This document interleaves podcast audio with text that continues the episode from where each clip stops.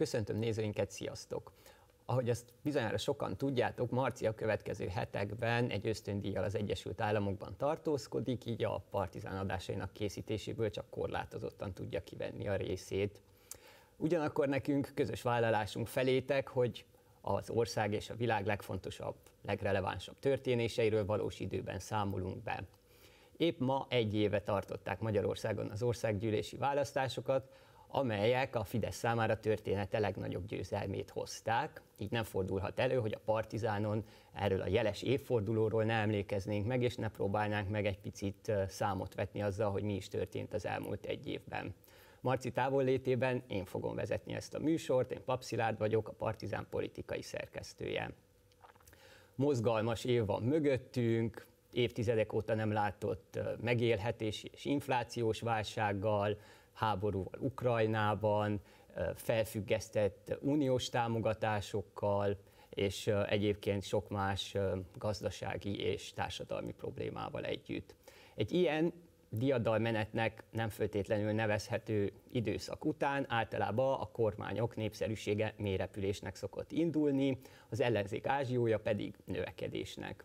Na, ez a helyzet Magyarországon nem állt elő mindez idáig, és ezt a látszólagos paradoxon próbáljuk ma meg szétszálazni, meghívott vendégeinkkel, elemzőkkel, a Partizán barátaival.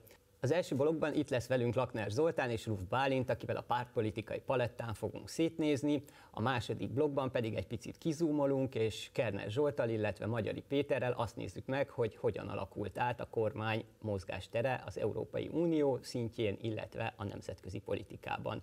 Mielőtt elkezdenénk, azonban arra szeretnék kérni titeket, hogy iratkozzatok fel a csatornára, ha még nem tettétek volna meg, illetve arra is kérnénk, hogy adjátok nekünk a személyi jövedelemadótok egy százalékát, idén a Partizán is tudja ezt már fogadni. A Nemzeti Adó és Vám Hivatalnak a felajánlásotokat május huszonkettedikéig tudjátok bejelenteni, minden információt ezzel kapcsolatban megtaláltok a leírásban. És akkor itt is van velünk Ruff Bálint, politikai tanácsadó, és Lakner Zoltán, politikai elemző, a Jelen főszerkesztője. Köszi szépen, hogy eljöttetek, mielőtt elkezdenénk a beszélgetést, nézzünk meg egy bejátszót az elmúlt egy év legerősebb politikai pillanataiból. Köszönöm mindenkinek! Magyarország a fogyasztói árak tekintetében mindeddig fent tudta tartani a rezsicsökkentést. Most azonban van egy háborús veszélyhelyzet, éppen ezért hoztuk létre a rezsivédelmi és a honvédelmi alapot. Ebben gyakorlatilag extra profit különadók kerülnek. Kedves barátaim, elvállaltam a Demokratikus Koalíció elnökségének a felkérését, árnyékkormányt alakítok, és onnan bemutatom az árnyékkormány árnyékminisztereit. A Medián szerint a kétfarkú kutyapárt a legnépszerűbb az ellenzéki oldalon a negyven alattiak körében. A fiatalok között a felmérés alapján a párt csak három százalékkal marad le a Fidesz mögött. Eljött az a pillanat, hogy a magyar kormány is energiaveszélyhelyzetet hirdessen. A csökkentett gáz és áramár csak az átlag magyar háztartás fogyasztásának mértékéig marad érvényben. Aki az átlagnál többet fogyaszt, az a többletet már piaci áron fizeti. Nézze, ha maga harminc éve újságíró, nem tudom, hogy hány éve újságíró, de ma, ma, majdából, több. Még több, hát, újságíró akar maradni, nem most már, valószínűleg ebben a szakmában marad. Igen. Miért kell azért haragudni egy politikusra? Egy politikus akar maradni, megtanulta a szakmát, sok küzdelmen van túl. Érti is, becsülik is az emberek, politikus akar maradni. Maga van egy leépülő csatornánál, annak a nézettsége tizenkétezer összesen, és azt mondja egy másik csatorna, hogy most még jöhetsz, most még tudok műsort adni. Én megnyugodtam, tehát látom, hogy a dolgok rendben vannak. Legutoljára egy éve voltatok itt a választások másnapján ebben a felállásban, és akkor ugye a kampányt elemeztétek. Részben ugye a Fidesz sikerét, illetve az ellenzék vereségét. Ti hogyan látjátok, az elmúlt egy évben a különböző szereplők mindkét oldalon tanultak az egy évvel ezelőtti választásokból, levonták a következtetéseket, ki hogyan, milyen mértékben? Zoltán. Megnéztem, hogy mit csináltunk itt egy évvel ezelőtt, és az az igazság, hogy nagyon sok olyan mondatunk volt, és ezzel nem a mi fantasztikus előrelátó képességünket szeretném dicsérni, hanem hogy a helyzet állandóságát próbálom ezzel leírni. Szóval nagyon sok olyan mondatunk volt, ami ma is megáll. Például arról beszéltünk, hogy, szóval, hogy egy autokráciában élünk, és hogy ennek vannak következményei. És szeretném hozzátenni, hogy nem csak a pártoknak a versengésére nézve vannak következményei, a mi szakmánkra nézve is vannak következményei, tehát azok a, azok a keretek, amelyek annak a politikai elemzésnek a műveléséhez szükségesek, amit mondjuk én a előrehaladott koromnál fogva már húsz éve művelek, egyszerűen nem állnak rendelkezésre. Tehát nem arról van szó, hogy van egy szabad nyilvánosság, abban vannak versengő politikai erők, és akkor mi azt vizsgáljuk, hogy a különböző események, a különböző kampányok, kijelentések, azok hogyan változtatják meg a választópolgárok véleményét, netán attitűdjét, magatartását, átmennek egyik szavazói táborból a másikba, hanem hát van egy torz nyilvánosság, van egy olyan pártrendszer, amely tulajdonképpen követi a modern, alkotmányos magyarországi hagyományokat, és van parlamentarizmus, csak demokrácia nélkül, van egy túlnyomó többséggel bíró ö, politikai erő, és ö, tulajdonképpen az zajlik a közéletben, ami az ő kiszorító hatása elől el tud menekülni.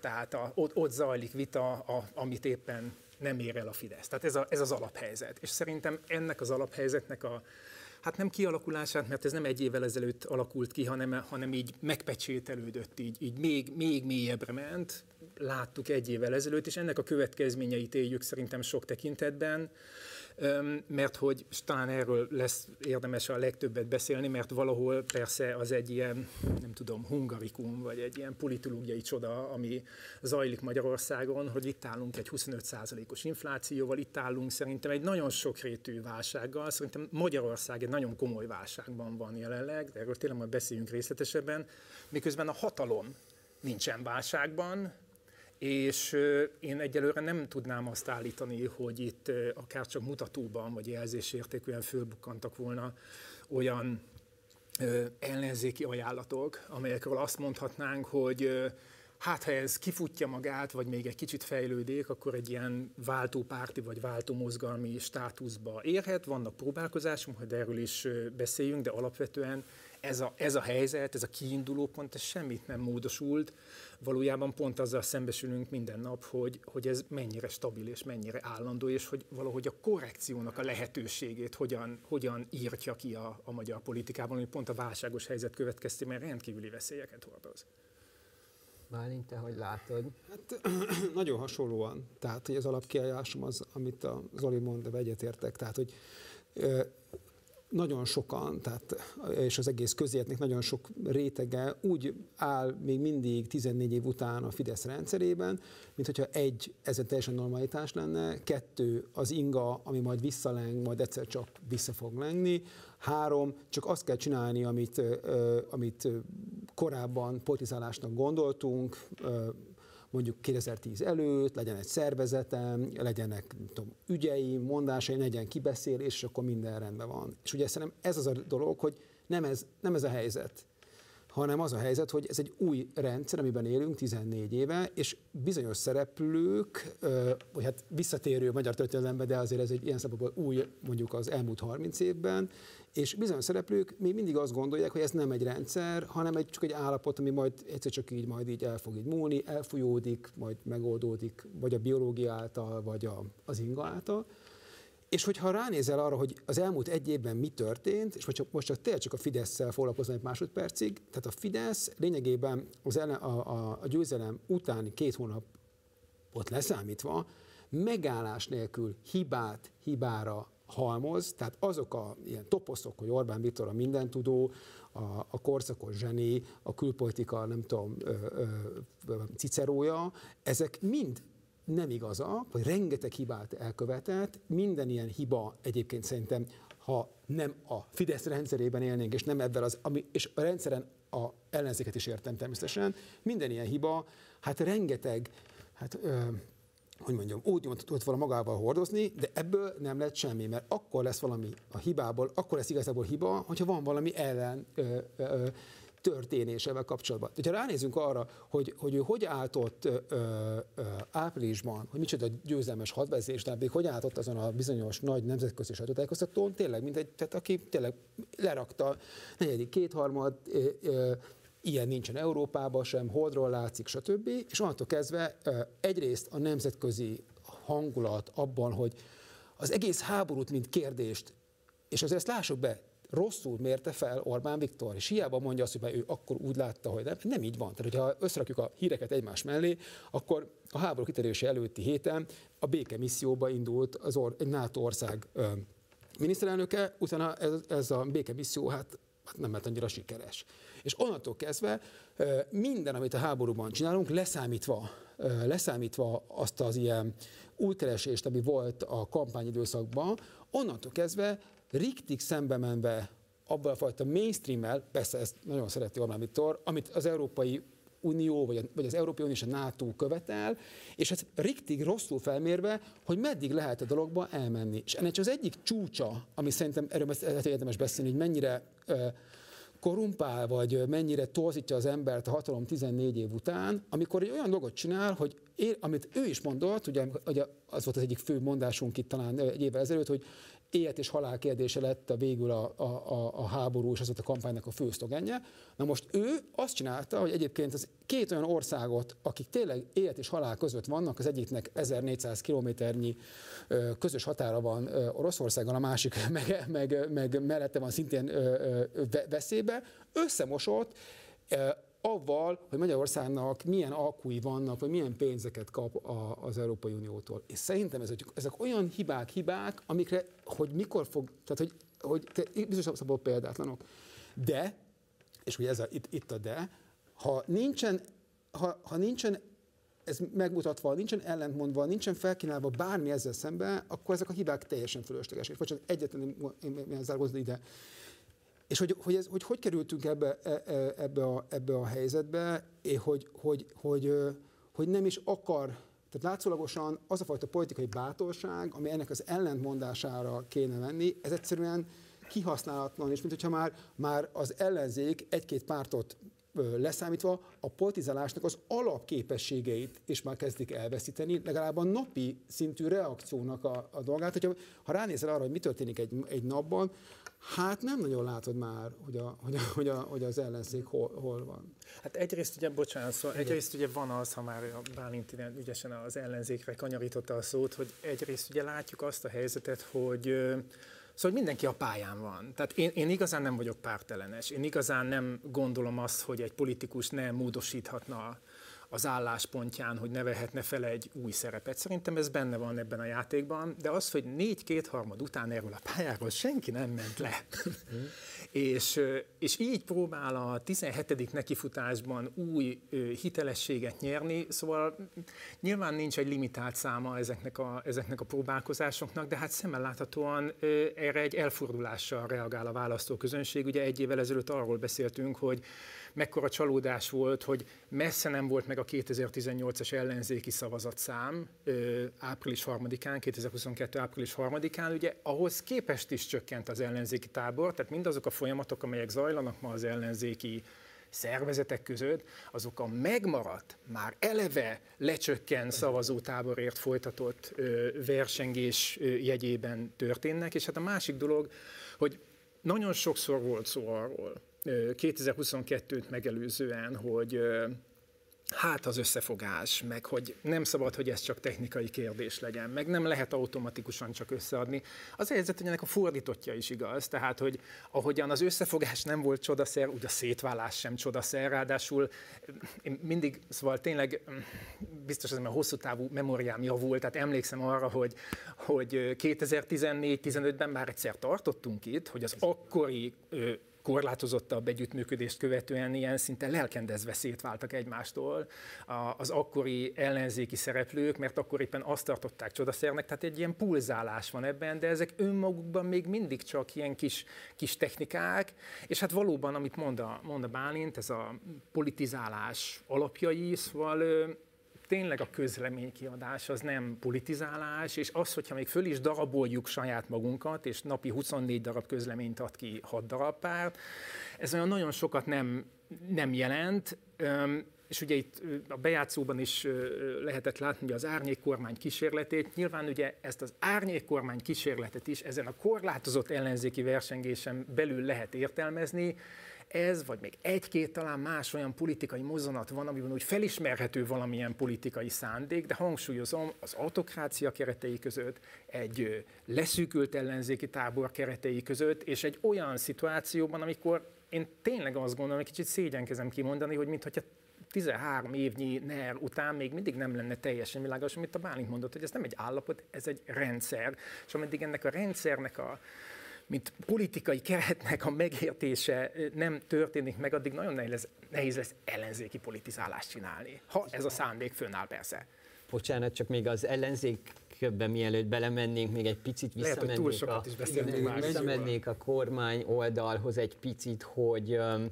Ugye említettél egy néhány példát ezekre a hibákra, amik főleg így a, a, a nemzetközi mozgásában érvényesülnek, de hogy ti mit gondoltok, vagy be tudtok azonosítani néhány olyan pontot, ami kimondottan ilyen belpolitikai hiba, amit esetleg az ellenzék ki tudott volna használni, hogyha van rá, nem tudom, kreativitása vagy bátorsága? Hát az egész kilenc hónap. Tehát ugye az, hogy olyan dolog történik, hogy Magyarországon szerintem a mi szüleink életében sem volt az, hogy alapvető élelmiszerek luxus termékekké alakultak. Tehát még egy paprikás krumplit vagy egy sajtos tejfölös tészta, mindkettő luxus termékké alakult, abban olyan szintű infláció volt, ami a legalapvetőbb. Ugye, ugye a Fidesz rendszernek az egyik, egyik alapvető pillére, hogy mindenki évről évre úgy érez, hogy egy kicsit jobban megy neki. És akkor ebben hajlandó kompromisszumokat hozni, lehet, hogy akkor nem akarok adni szabadságot, lehet, hogy akkor inkább nem fog politizálni, de legalább egy kicsit minden évben úgy érezzem, hogy megyek előre. Ugye előre megy, nem hátra. Na most hát mit csináltunk? Hát azt csináltuk, hogy, azok, hogy lényegében az élelmiszerek, mert, az, mert szerintem az, a, a rezsikérdés, ugye az ügyesen megoldották abból a szempontból, volt egy kis, egy kis hezitálás, de aztán lényegében a védett körbe azért nagyon sok ember betartozik, és nincs akkora tömege a, a, a nem védett körökbe tartozóknak, hogy egymásra találjanak. Na de a, az alapvető élelmiszereknek az élelmiszeri ö, inflációja, amiben mindenki beletartozik. És hát ugye ezt Hát, el, tehát, hogy mondjam, nincs az a, nincs az a tankönyv, amiben ö, egy ilyen helyzetben nem azt kéne látnunk, tankönyvi helyzet, hogy az ellenzéknek valamelyik pártja, erről majd beszélünk, hogy miért, ö, ne, ne legyen kiugró eredménye, hát hiszen az egésszel, amiben élünk, megy szembe. És mindenki, aki ebben az országban él és jár vásárolni, látja azt, hogy ami, az, a pénz, amit megkeresett, az fele annyit ér ezekben a helyzetekben. És ehelyett, hogy lényegében itt van egy gazdasági megélhetési válság, ami tényleg ugye minden kutatásban az jön ki, a magyar embereket, de nem most, az elmúlt tizenöt évben is a legfontosabb kérdése, ugye itt tudott, hogy mondjam, itt tudott a Fidesz hatalomra kerülni annó még a szociális népszavazásban, szociális népszavazásban, ez a kérdés van. Minden más kérdés teljes, ilyen szempontból teljesen lényegtelen, és ahelyett, hogy az ellenzék igen, kicsi az erőforrása, meg nem tudom, kicsi a, a, a mozgástere, de hát, hogy csak erre kéne ö, ö, koncentrálni, a semmi másra. Nem mindenről beszélni, mert ugye erről mindig, be, sokszor beszéltünk itt is, hogy van mondjuk tíz téma, egy, amik a mostani politikai helyzetben. Ebből a tízből hétben a Fidesznek van kétharmados többsége. Sok-sok ilyen kérdésben.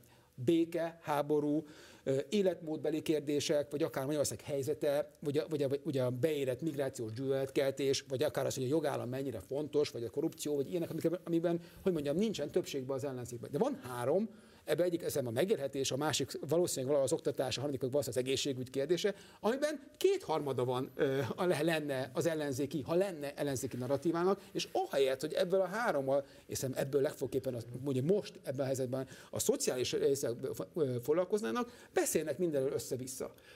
Bocsánat, ezt annyiból tudom tovább fokozni, hogy ez a három ráadásul összefügg egymással, hát persze. És én nagyjából egy olyasfajta üzenetet gondolnék. Tehát mindig ilyenkor azon gondolkozom, hogy mit csinálna a Fidesz egy huszonöt százalékos inflációs hát környezetben, ellenzékben, és ugye kétezer-nyolcban volt egy Gyurcsány a hibás kampány, még matricák is voltak. Szerintem ennek egy, egy ellentetje, Orbán miatt nincs pénz, most csak úgy mondom, tehát körülbelül egy ilyen típusú üzenet környékén ezt meg lehetne fogalmazni, amiben pont benne foglaltatik az élelmiszerinflációtól, az egészségügynek a, a lerohadásáig, nagyon sok minden. Ugye ez van földarabolva hat vagy hét, vagy én nem tudom már hány ellenzéki párt napi hat darab közleményében. És bocsánat, ez az, azért érdekes, amit mondasz, és amit visszakanyarodva az autokrácia kérdésére, hogyha az ellenzék, és most nem azt gondolja... Hát a kicsi terem van, annál hatékonyabbnak kellene. Hát, hogyha ő azt gondolja, és azt játsza, hogy igazából, ugye ez egy ilyen végtelen keringő, amiben vannak. Így néz, vannak a megfigyelők, meg akik, ugye a mi életünk közben így elfolyik, tehát tizennégy év így megy le így a,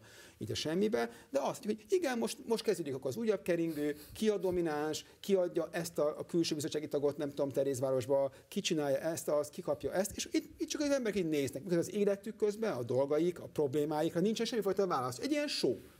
És hogyha ha, meg, ha nem így gondolkodnának, hanem az lenne a cél, hogy ugye, ugye kérdés, le lehet váltani Orbán Viktort népszava választásokon? Tegyük fel, én azt gondolom, hogy igen. Akkor mi, mit kell ehhez tenni? Ahhoz biztos nem azt kell tenni, hogy egymással legyünk elfoglalva, és akkor megint ugye mindig jönnek, tényleg négy évente van, hogy akkor most éppen milyen módon fogjuk egymást legyőzni, hogy aztán a végén utána, utána egymásra egyesüljünk, ugye, mert kb. ezek, ezek, ezek, ezek zajlanak. Most éppen ennek a dolga, most éppen az a, az a újabb recept, ugye, hogy legyen egy domináns párt, akkor a domináns pártról legyenek majd szatellitpártok, de ugye hát ez... Itt is tartottunk már. Köz, egyrészt már voltunk itt, egyrészt még ez nem visz, egy fikkansz is a közelebb ahhoz, hogy hogyan lesz egyszer, hogy egy választáson lett legyen ez Európai Uniós, lett legyen ez az országgyűlési, ötven százaléka van, vagy abszolút, vagy, vagy többsége van az ellenzéknek. Hogyan kerülünk ebbe a helyzetbe? Mert ugye most nem ez a cél, hogy valaki többségbe kerüljön, hanem az legyen, hogy először is a sajátjaikon, a saját ligájukban legyen valaki többségbe. Aztán a második cél, vagy harmadik cél, ez megint egy másik dolog. Egyébként erre csatlakoznék rá, mert igen, a, a néhány hete volt egy ilyen publicisztikád a Jelenben, amiben felhívtad erre a figyelmet, hogy ez a domináns pártstratégia is nem egy ilyen újonnan a kalapból előhúzott dolog, hanem már a múltban is volt erre kísérlet, és hogy inkább akkor így, így is kérdezném, tehát nem kérdezem meg azt, hogy mit gondoltok erről a stratégiáról, mert azt most már így elmondtátok, de hogy, hogy láttok abban esetleg másságot, vagy különbözőséget, hogy most a dé ká-nak ez a domináns pártáválási stratégiája tanult mondjuk adott esetben korábban az em es zé pé, vagy a Vajnai, vagy a Jobbik stratégiai hibáiból? Nézd, annak szerintem van logikája, hogy van egy párt, amelyik pártszerűen működik, ha tetszik, a legpártszerűbben működik, mint az összes többi, és azt mondja, hogy hát itt eddig voltak különféle tapasztalatok, ugye mindig is ez volt a, tulajdonképpen a lehetőség, hogy vagy együttműködünk, vagy az egyik fölében ő a másiknak. Én azt gondolom, hogy a dé ká-nak eleve olyanok a beállítódása, hogy neki van hajlama arra, hogy a többiek fölében nőjön. Ezt most minden pejoratív él nélkül mondom, mert a politikában ilyesmi előfordul. Itt az a kérdés, hogy el tudja-e azt hitetni a választókkal, hogy ez a többiek fölé növés, ez egy olyan ajánlattá tehető, amely versenyképes a Fidesszel, azon kívül pedig hát egy nagyon lényeges ö, ö, szempont az is, hogy ettől lesz-e több ellenzéki szavazó. Ugye e körül, e körül vagyunk állandóan, szóval attól, hogy nyolcan átlépnek a párbeszédből, attól nem, nem fognak választói tömegek odaáramlani a dé ká-hoz, szerintem ezt ők is kell, hogy tudják. Van ennek szerepe, én ezt nem akarom alábecsülni, tehát hogyha van egy kisváros, hát igen, de hogyha van egy kisváros, ott van két meghatározó ellenzéki figura, és az ezentúl a dé ká-ban politizál, én nem állítom, hogy ennek nincsen egyáltalán jelentősége, hogy ők pártot váltanak, csak ővelük nem fog menni x darab szavazó. Mm. És itt, itt tényleg az a kérdés, hogy, és akkor itt megint visszakanyarodunk ugyanoda, ahol voltunk, hogy ezzel adresszálni lehet-e egyébként azokat a meghatározó ügyeket, amelyekről kellene beszélni, az inflációról, illetve ez talán kevésbé érinti, a, vagy érdekli a választókat, de hát arról, hogy itt egy mély orientációs válságban van Magyarország, itt a szövetségi stratégiánk, egyáltalán az egész geopolitikai helyzetünk, az ország finanszírozása, a gazdaságpolitikánk, és itt egyébként már vannak olyan, olyan kérdések, amelyek elérnek a választókig, szóval az akkumulátorgyárak körüli vita szerintem például lehetőséget kínál arra, hogy egészen más dolgokat kezdjünk mondani a biztonságról. Ugye azt gondolom, hogy szinte az elmúlt harminc év, harmincegy néhány év leírható a, a, annak a küzdelemnek a, az elbeszélésével, hogy ki és hogyan próbálta megszerezni a biztonság fogalmát, és milyen tartalommal igyekezett azt feltölteni. Szóval az, hogy most a szomszédomban tényleg a szomszéd telken épül egy akkumulátorgyár, ami be fogja gyűjteni a vízkészleteket, és ki tudja, hogy mi a nyavaját fog magából kibocsátani, meg hogy mekkora lesz a zaj. Hát ez a biztonságnak egy másfajta értelmezése ahhoz képest, amit a Fidesz mond a biztonságról.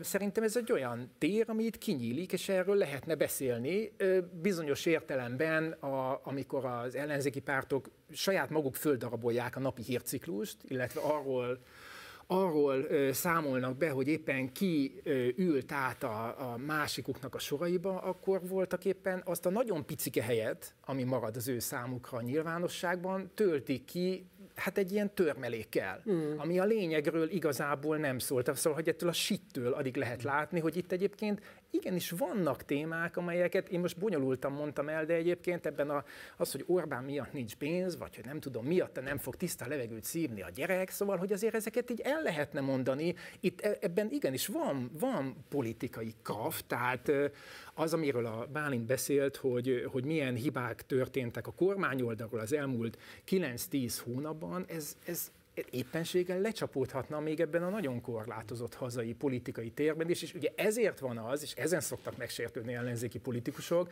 amikor az elemzők elkezdik azt pedzegetni, hogy most ilyenkor a szándék hiányzik, vagy a képesség hiányzik, arról van szó, hogy mindenki belegyógyult a rendszerbe, vagy arról van szó, hogy nem elég tehetséges, hogy ezeket, a, ezeket az ügyeket meglássa, és hogyha mondjuk egyik vagy másik fönnáll, akkor tényleg fölvetődik az a kérdés, amit én igyekeztem megfogalmazni, hogy miért van mindig minden mindenki fönt a pályán, és persze hát ehhez az is szükséges lenne, hogy mondjuk ne egy olyan közéleti közegben éljünk, ahol tényleg nagyon sokan elhiszik azt, hogy a, politi- azt, hogy a politizálás az valami rossz dolog, hogy vannak mozgalmak, amelyek igyekeznek, amelyek nagyon-nagyon fontos ügyeket képviselnek, és ők valahogy azt érzik, hogy ők bele vannak kényszerítve egy olyan helyzetbe, hogy mindig el kell mondaniuk, hogy jaj, ők nem politizálnak, ők csak béremelést akarnak, miközben hát éppen ők képviselnek olyan ügyeket, amelyek, eh, amelyek alkalmasak lennének arra, hogy a legszélesebb körben körfelé kinyissák a közéletben való részvételnek a lehetőségét. Nem azt mondom, hogy a tanítanék mozgalom alakuljon pártá, szóval nem, nem ilyeneket mondok, hanem azt, hogy,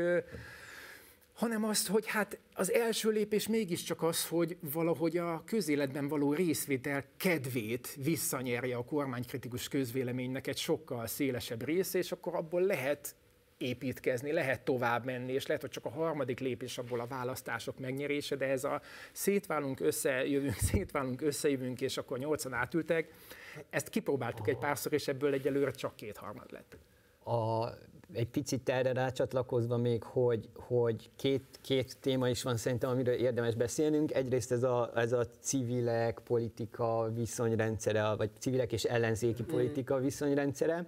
A másik meg, hogy a pártok közötti konfliktusoknak a tétjei, hogy nekem van egy olyan meggyőződésem, amit az ellenzéki politika az elmúlt tizenkét évben nagyon nem támasztotta rá empirikusan, de hogy hogy a politikai konfliktus az képes generálni, nem tudom, támogatókat, képes identitást adni egy pártnak, képes, nem tudom, növekedést adni, tehát hogy a, szerintem a Fidesz ennek egy jó hogy alátámasztója, hogy konfliktusokat generál, és általa növekszik. Ez így van. És hogy ti mit gondoltok, hogy azok a konfliktusok, amiket az ellenzéki pártok egymással szemben felvállalnak, felvállaltak az elmúlt egy évben, nem tudom, most a legfrissebb talán ez a, a Ráczné Földi Judit kapcsán kialakult konfliktus a dé ká meg a Momentum között, hogy ezek alkalmasak egy ilyen növekedési dologra, vagy hogy mi, mi hiányzik itt egy ilyen konfliktus? Jó. Egyrészt ugye, amit mondtál, az teljesen igaz, tehát, hogy de a Fidesz nem most kezdte ezt, hanem kb. kilencvenhárom-négyben, amikor lehetek arra, hogy ezt polarizálni kell, és a, a törések azok a növekedésnek, a, hogy minél, ahogy töröd a társadalmat, úgy, úgy növekszel, és először így foglalták el ugye a jobb oldalt, aztán szépen aztán, aztán az egész országot. De uh, visszatérve a kérdésedre, teszem. Ugye van ez a keringő, amiről beszéltem, ennek a, ez a része, de hogy mennyit, hogy ezek, ezek sincsenek, szóval hogyha, hogy mondjam, hogyha az a, az a fő kérdés, nekem ez a fő kérdésem, hogyan lesz egyszer ötven százalék plusz egy szavazatod? Engem ez érdekel, bocsánat, ez a, ez a szakmám.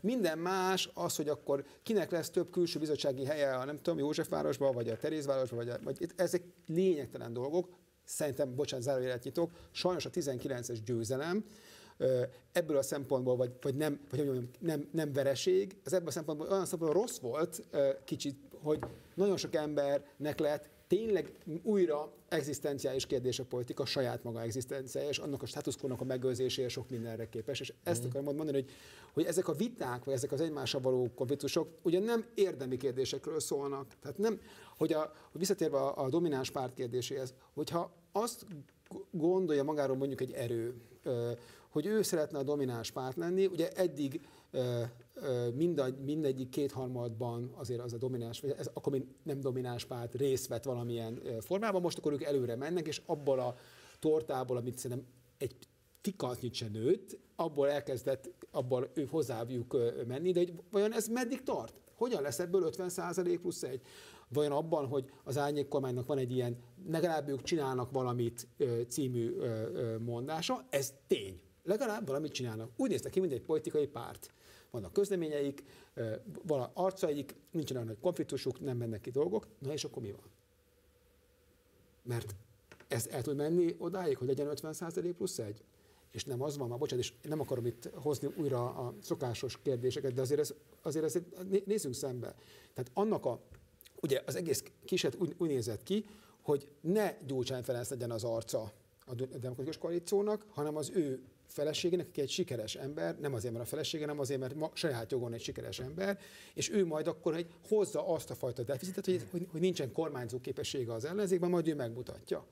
De bármikor, amikor meg akarnám mutatni, másnap reggel ír egy verset Gyurcsány Ferenc, vagy ír egy szonettet, vagy nem tudom, miket, miket csinál. És ugye egy dolgot tudunk, és hiába mondják rám akkor, hogy ez, hogy ez már régen nincsen, a nagy tészkes fenét nincsen. A másik oldalnak, hogyha, hogyha őt, ugye onnan szeretnénk azért valamit leszedni, ugye, hogy ne egy monolitként, három millió emberként közlekedjen, ugye, mert akkor kicsit nehezebb lesz őket megverni. A másik oldalnak alapélménye a Gyurcsánnyal szembeni meghatározottsága. Tehát amikor bármikor valaki a másik oldalon azt gondolja, hogy most már ez már nem jól megy, az, nem, nem akarok, nem tudom, Putyinnak lenni a utolsó csatósa, és meglátja a Gyurcsány Ferencet, hogy akkor ő lesz a következő lehetőség, akkor megy vissza ebbe az akolba. És hogyha, és hogyha meg rámegyünk az ellenzéki, amit kérdeztél, ellenzéki versengésre, az egy versengés lehetne, hogy valaki szeretne-e a gyurcsányi utat járni, vagy nem szeretné-e a gyurcsányi utat járni. Csakhogy. Ehhez két dolog kell. Kell bátorság, ehhez mindenkit oldalról, ezt megvívják ezt a csatát, úgy közben, hogy Gyurcsány Ferenc a legügyesebb, okosabb, felkészültebb ellenzéki vezető ebbe az országban, hiszen már harminc éve ő is, mint Orbán Viktor van velünk jelen, mindenkit látott már mindenféle helyzetben ellenségként tárgyaló, de szövetségesként, egy egységes pártra, akik teljesen hisznek benne, a másik oldalon pedig ugye hát akik éppen tanulják éppen a politikát, na de akkor hogyan van, hogy miközben egymással veszekszünk, a, hogy nem tudom, nem vagy jó Ferenc, miközben együtt kormányzom huszonöt helyen veled. Akkor, akkor hogyan, tudok úgy, hogyan tudok valakivel úgy harcolni, hogy közben ugye csomó helyen együttműködés vagyok kényszerítve? Mert hogy az egyéni egzisztencián pedig erre van. Tehát ezek így nem fog ez működni, és ilyenkor, ha meg nem egy valódi Ha valódi harc, hanem csak egy ilyen álharc, vagy ilyen keringő, akkor mit lát ebből az át, a, a, a választó? Ezek megint valami hülyeségen vitatkoznak egymással, hogy éppen a Ráczné Juditnak akkor megszavazzák-e, vagy nem szavazzák meg a mandátumot, vagy nem. Ez a nagy egész szempontjából, az én életem szempontjából, a vajárás szempontjából, a gyerekem egészségében kit érdekel? Hm. És ezek így nem mennek sehova, és ezekből, ugye, bocsánat, ez, a, ez az intézményesült ellenzéknek, ez a, ez a hat, három, kettő, nem tudom hány pártja, ahogy éppen, épp, éppen nézzük őket, nem tudom, metafizikai értelemben, de általában igazából csak kettő, ezek egymással, egymással el vannak, és ebből a hiányból, vagy a hiány azért van, nőnek majd ki a többiek, akik már lesznek, hogy figyeltek ide, nekünk ez nem, tehát ez nekünk ez nem kell, amit ti itt adtok, mert ugye a társadalomban azért nem az van, hogy, hogy a Fidesznek többsége van, a szavazónál választásokon igen, de most mi a helyzet? Nincsen alternatíva, amivel lehetne ellentöbbséget képezni.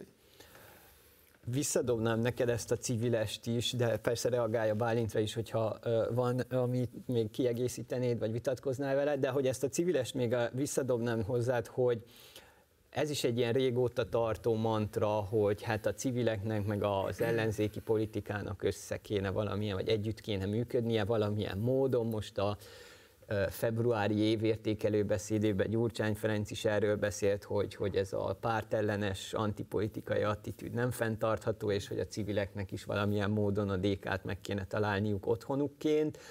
A napokban a Donát Anna is rakott ki egy Facebook posztot, hogy megalapított valami egyesületet, aminek az a célja, hogy akik adott esetben nem szeretnék párttagok lenni, de valamilyen módon politikai tevékenységet folytatnának, akkor közelebb kerüljenek a Momentumhoz.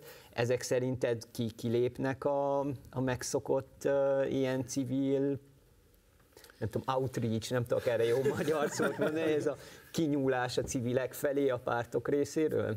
Szerintem két elméleti lehetőség van, vagy az történik, hogy beválik valakinek a fölébenövési kísérlete, vagy az van, hogy jön a csősz és kizavar mindenkit az erdőből. A harmadik lehetőség, hogy egyik sem következik be, és akkor kísérlet nélkül fogunk még üldögélni tovább ebben a, ebben a rendszerben. Én, ugye Bálint is mondta, hogy a dé ká legalább az árnyékkormányt csinálja. Én ezt el tudom fogadni egy olyan kísérletként, hogy ugye, szóval oda mennék vissza, az ellenzék legnagyobb bajama szerintem az, hogy nem nagyon kíváncsiak rá. Tehát nincs relevanciája, de ez tart egy ideje, nincs relevanciája annak, amit mond. Mondjuk az árnyékkormány az egy kísérlet arra, hogy például kormányképesség szintjén előáll-e valami hitelesnek tekinthető alternatíva, jelzem, ez lemérhető lesz jövő tavasszal, tehát ennek a, ennek a határideje az tulajdonképpen belátható. Most akkor az ilyen eredményből mi következik, vagy az olyan eredményből mi következik, ez egy másik kérdés. Én csak azt tudom mondani, hogy olyan nagyon más kísérletet mondjuk, én nekem szimpatikus, hogy a Párbeszéd azt mondja, hogy mi akkor zöldek vagyunk, és csináljuk a zöld politikát. Oké, okay, nézzék meg, ezt mérjék meg, de tényleg az a helyzet, hogy vagy valakinek sikerül egy ilyen kísérlet, jelzem, ugye nem beszéltünk a kutyapártról, vagy nem beszéltünk a Mi Hazánkról, bizony. Ugye a szavazók észlelik azért, hogy itt másfajta ö, ö, politikai erők is vannak, nem csak a, vagy hát politikai szervezetek, mondjuk erőnek nem nevezném azért azt, ami az ellenzéki oldalon zajlik, vannak másfajta politikai, ö, vannak más politikai szervezetek, nem csak a, az egykori közös listás pártok. Tehát az is egy kérdés, hogy ők felnövekednek-e, de mondom, alapvetően az a helyzet, hogy, hogy hát vagy az történik, hogy egy újabb nekifutásból valaki jobban jön ki, mint az eddigiekből, vagy az, hogy hát be kell, be kell lépni a politikai térbe új szereplőknek. Én igazán nem vagyok egy pártellenes, és az elején is azt mondtam, én szerintem tökre benne van egy politikai pályafutásban, egy párt politikai pályafutásában is, hogy irányt vált, hogy megváltozik, hogy szintet lép, vagy, vagy, vagy szintet süllyed, de hát nagyjából egészében az utolsó dobásra van még lehetőség kétezer-huszonnégy tavaszán, azzal a megkötéssel és azzal a kiegészítéssel, hogy persze, sokszor gondoltuk, hogy az utolsó dobásnál tartanak, és hogy részben az az egésznek a a baja, amit mondtam, tehát, hogy továbbra is mindenki a pályán van, és ilyen értelemben ezt a választóknak kell egy ponton szerintem eldönteniük, hogy mennek ezzel tovább, tudnak-e, látnak-e benne fantáziát, vagy nem látnak, és akkor, és akkor elkezdenek kísérletezni más szereplőkkel, amihez persze kellenek olyan más szereplők, akik nem persze vállalják azt a kockázatot, amit politizálásnak hívnak a mai Magyarországon, de nem is ijednek meg attól, hogy úristen, valaki ránk süti, hogy, hogy politizálunk. Tök lassz lenne, hogyha minél többen politizálnának. Szerintem inkább ez az, ami hiányzik. Elszaladt az időnk, de még két témáról mindenképp érdemes beszélni, és az egyik az pont ez a, a, a kutyapárt, meg a Mi Hazánk kérdése, hogyha le, tehát ahogy most leírtátok a helyzetet, van egy domináns kormányoldal, van egy hát valójában csökkenőben lévő ö, mainstream ellenzék, és akkor ehhez képest van a, a Mi Hazánk és a kutyapárt, amit így egy kalap alatt szoktak emlegetni, pedig kérdés, ez, ez is a kérdés, hogy, hogy mi a hasonlóság, mi a különbözőség bennük, és hogy, hogy ennek a hatalmas, nem tudom, NER erőtérnek az árnyékában ugyanazokat a köröket tudják csak lefutni, amit az ellenzéki párt, vagy, vagy látjátok jeleit annak, hogy, hogy másfajta utak is vannak a számukra, pont azért, mert kívülről jönnek. Amit kérdeztem, és egy csak pillanatra visszautalva, hogy mit gondolnak erről a, a választók.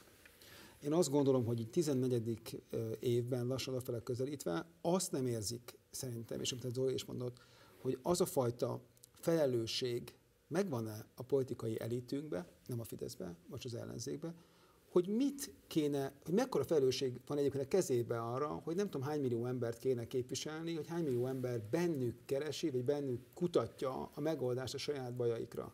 Én úgy érzem, hogy tisztelt a kivételnek, mert van azért, de a nagy része ezek az embereknek még a kérdésre teszi fel magának, hogy vajon aznak a felelősséget, amit kaptak, most legyen ez egyéni választói körzetben, vagy akár listásként, vagy akár bármifajta feltalmazással, megfelelnek-e ennek az egyébként beléjük, beléjük fejtetett bizalomnak. Zárójel bezárva.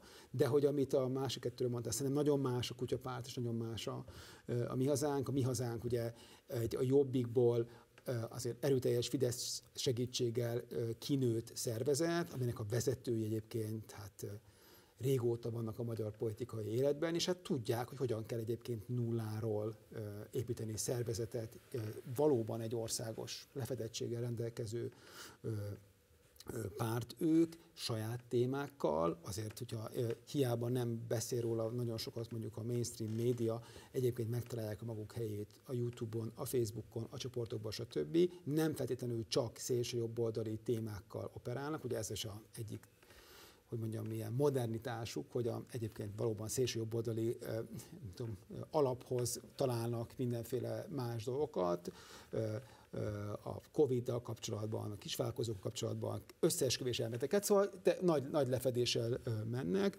Szerintem az ő növekedésük azért is ijesztő lehet, azért is lehet egyébként egy komoly jelzés, hogy a fiataloknál növekszenek, nem feltétlenül a budapesti vagy megyei jogú fiataloknál, hanem azoknál, akik keresnek valamit. Ugye ezt beszéltük ugye évvel ezelőtt is, hogy ugye azért hiába kapott a hat ellenzéki párt valamelyet, ők is kaptak, és azok az emberek nem fideszesek, hanem ellenzékiek, csak nem, a, nem találták meg benne a, a lehetőséget. Én szerintem ők egy növekedésben vannak, az ő elnökük ugye elég régóta ismeri a magyar politikát, látta, hogy például mi volt mondjuk a Jobbiknak a, a hibái, szemükből tanultak, Novák Erőd ugye ott volt már nem tudom hány éve ott, motorozik különböző sisakokba a szélsőjobboldali dologban, tehát ők mennek ilyen szempontból, építkeznek fölfele, nem, csinálják a dolgokat a saját szempontjukból. Egyébként idő után ez a Fideszre is majd egy idő után majd akár még veszélyes is lehet, de akkor már ezt majd meg fogják oldani majd szerintem ezt a, ezt a problémát. A kutyapárt egy másik kérdéskör, szerintem ők egy olyan, mint egy, ez egy ilyen Torricelli cső, hogy amikor az ellenzék rosszul muzsikál, establishment ellenzék, akkor ők mennek felfele, mert az emberek egyszerűen keresik azt, amit mondtam, keresik, hogy hova mehetnek, kire lehetne, kibe lehetne bízni. Most ő bennük nem úgy bíznak, hogy hát igen, milyen jó, a nem tudom melyik, van nekik egyébként sok programjuk, de nem ezt látják a, vála, a, a, a választóban nekem az, hogy valami, ami még nem volt, valakik, akik, akik, akik kicsit így, így, így jó érzéssel, azt mondom, hogy na jó, akkor legyetek inkább ti, ti nem voltatok, ennek próbálnak megfelelni, szerintem a felelősségük egyébként ilyen szempontból nekik is óriási, és hogy az ellenzéknek, a, érdekes dolog ez, amikor, csak egy másodpercig, hogy amikor, amikor a kilencvenes években a szocialista párt nagy monolit párt volt, akkor, akkor amikor nézték, akkor, hogy akkor hogyan vannak az ő szavazóik, akkor egy, egy öregedésbe kezdtek bele, és látszott az, hogy jön a Fidesz generáció, akik, az, hogy is nem, az, az idő nekik dolgozik, és amikor kilencvennyolcban nyert, de kilencvenkettőben nem, akkor lehetett tudni, hogy azért az a generáció majd megy velük, azok, az velük vannak, és majd szépen csöndben kinyomja majd a, a kihaló em es zé pé szavazókat. Valami hasonló kezdődött el, hogy van a negyven év fölötti Magyarország, amiben a politikai pártok egymással beversengenek, csinálják a maguk keringőjét az ellenzéki oldalon, a Fidesz, mint domináns párt, egyre idősödőbb, ugye hát nézzük meg, most van a harmincöt éves a Fidesz, hát már ezek idősödő, kövér, és nem csak névben, hanem valójában is politikusok, és az alatta lévő generáció pedig van egy teljesen másfajta lévő verseny, amiben a Mi Hazánk, a Momentum valamennyire, és a kutyapárt versenyez a szavazókért. A másik kettő, a Gyurcsány-Orbán éra, a nyoma nincsen benne.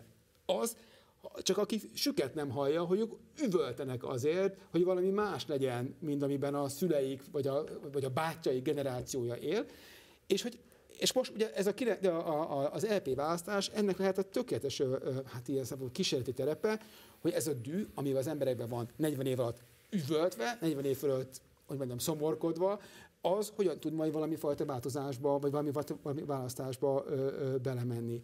És ö, én nem vagyok olyan, hogy mondjam, tehát, hogy ö, én azt gondolom, az, bocsánat, az utolsó gondolat, hogy, hogy, hogy ami nem az, hogy az ellenzék összeadva győz, ami nem lesz ilyen, kétezer-huszonnégyben, az a győzelem, nem az a győzelem, hogy akkor egy vagy kettő mandátum meg tudom előzni a nem tudom kollégám pártom, és utána be tudok menni majd másnap az á té vé stúdiójába, és mondani, hogy én vagyok a domináns párt.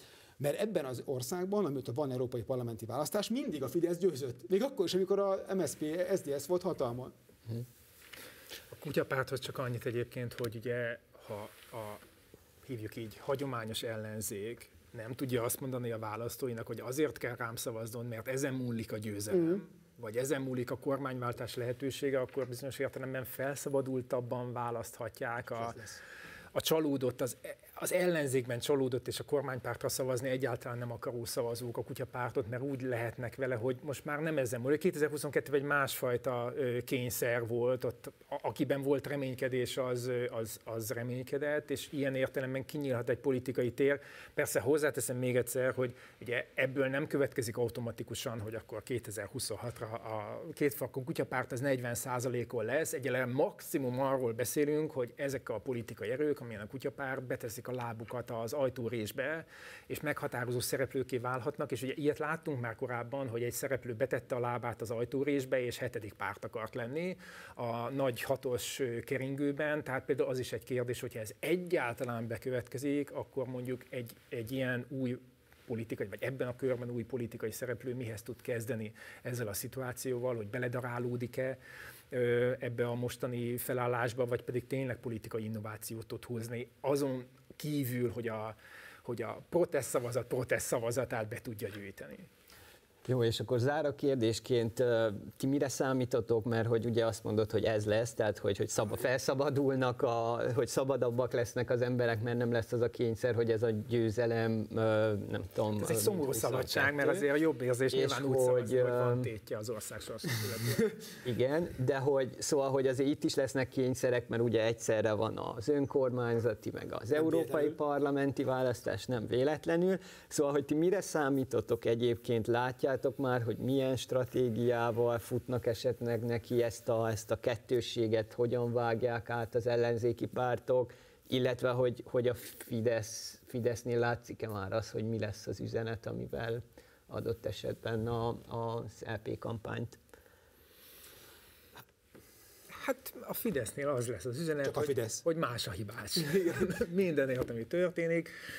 Én sokat gondolkoztam ezen, a, ezen az egy napon tartott önkormányzati meg európai parlamenti választáson. Persze ez egy, ez ugye van egy, van egy eltérő választási rendszerek logikai összeütközése, de egyébként, hogyha tehát vannak, hogy mondjam, kiforrott identitással rendelkező és saját stratégiával bíró pártok, én nem látom képtelenségnek, hogy elmagyarázzák, hogy miért indulnak mondjuk külön listán, mm. vagy miért indulnak kette-hárman közös listán, most ezzel sok baj van persze a választási bejutási küszöb miatt, és miért támogatnak, nem tudom én, Tatabányán közös polgármesterjelöltet, szóval én ezt nem látom egyáltalán megugorhatatlannak, itt az a kérdés, hogy ebből a kavalkádból ez a ki, kihez ül át, tehát ezen túlmenően valami más üzenettel meg lehet-e fogni a választókat, miközben tényleg az utcán hever a téma, a szó szerint, vagy a boltok polcain, vagy hogy is fogalmazzam, tehát hogy van játéktér, és ezeket a technikalitásokat meg szerintem el lehet mondani egy kampányban, tehát azt el lehetett magyarázni a tavalyi kampányban, hogy menj el voksolni, szavaz le a pártlistára,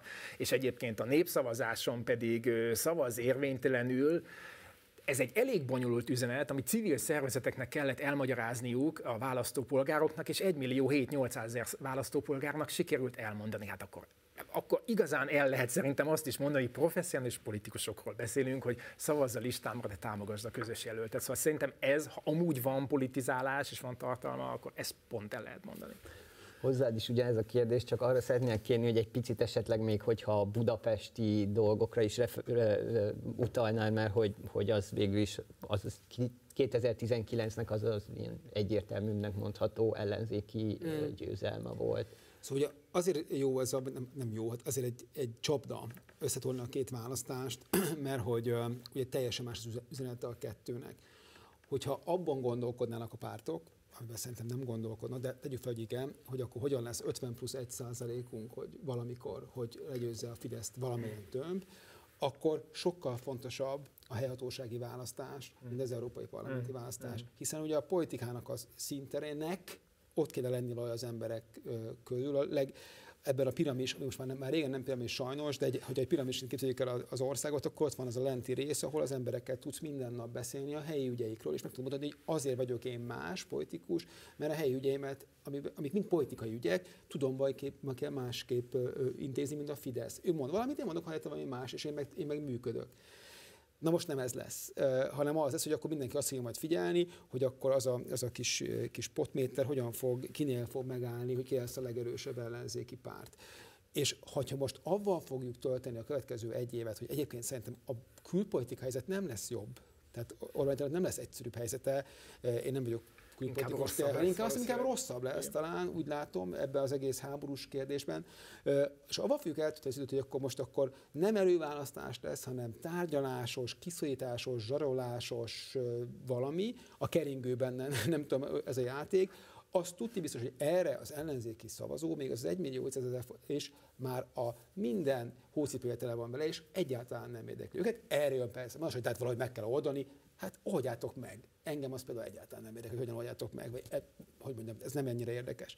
És ugye az a szomorú, hogyha rávetíted a huszonkettes választásnak az eredményét or, az, az országra, akkor lényegében az ellenzék beszorul Budapestre, főleg fura módon a budai környékre, meg egy-két megyei jogú városra, mert az eredmény alapján, az akkori eredmény alapján lényegében Pécseti, Szegeden és Budapesten lett ellenzéki többség. Például, bocsánat, elég fontos lenne mondjuk a panel lakótelepeket visszaszerezni Budapesten, amelyek hát, kétezer-huszonkettőben elúsztak, vagy majdnem teljesen elúsztak. Hát, hát igen, meg ugye jó lenne esetleg megvédeni azt a tízet, vagy ami most már nem teljesen mindig ellenzéki, de az a tíz megyőgő város, ahol lett győzelem, és akár, és most meg egy őrületes dolgot, esetleg lejjebb is menni, hmm. hiszen a választás, ugye itt láttuk is, és hiába várjuk, hogy majd az inga majd vissza leng, de egyedül az inga nincsen fent a, a, a, a falon, vagy a plafonon, hogy ezt ott kell helyben újra megjelenni. És a választás azokban a körzetekben múlik, ahol nem megyőgő városok vannak a, a,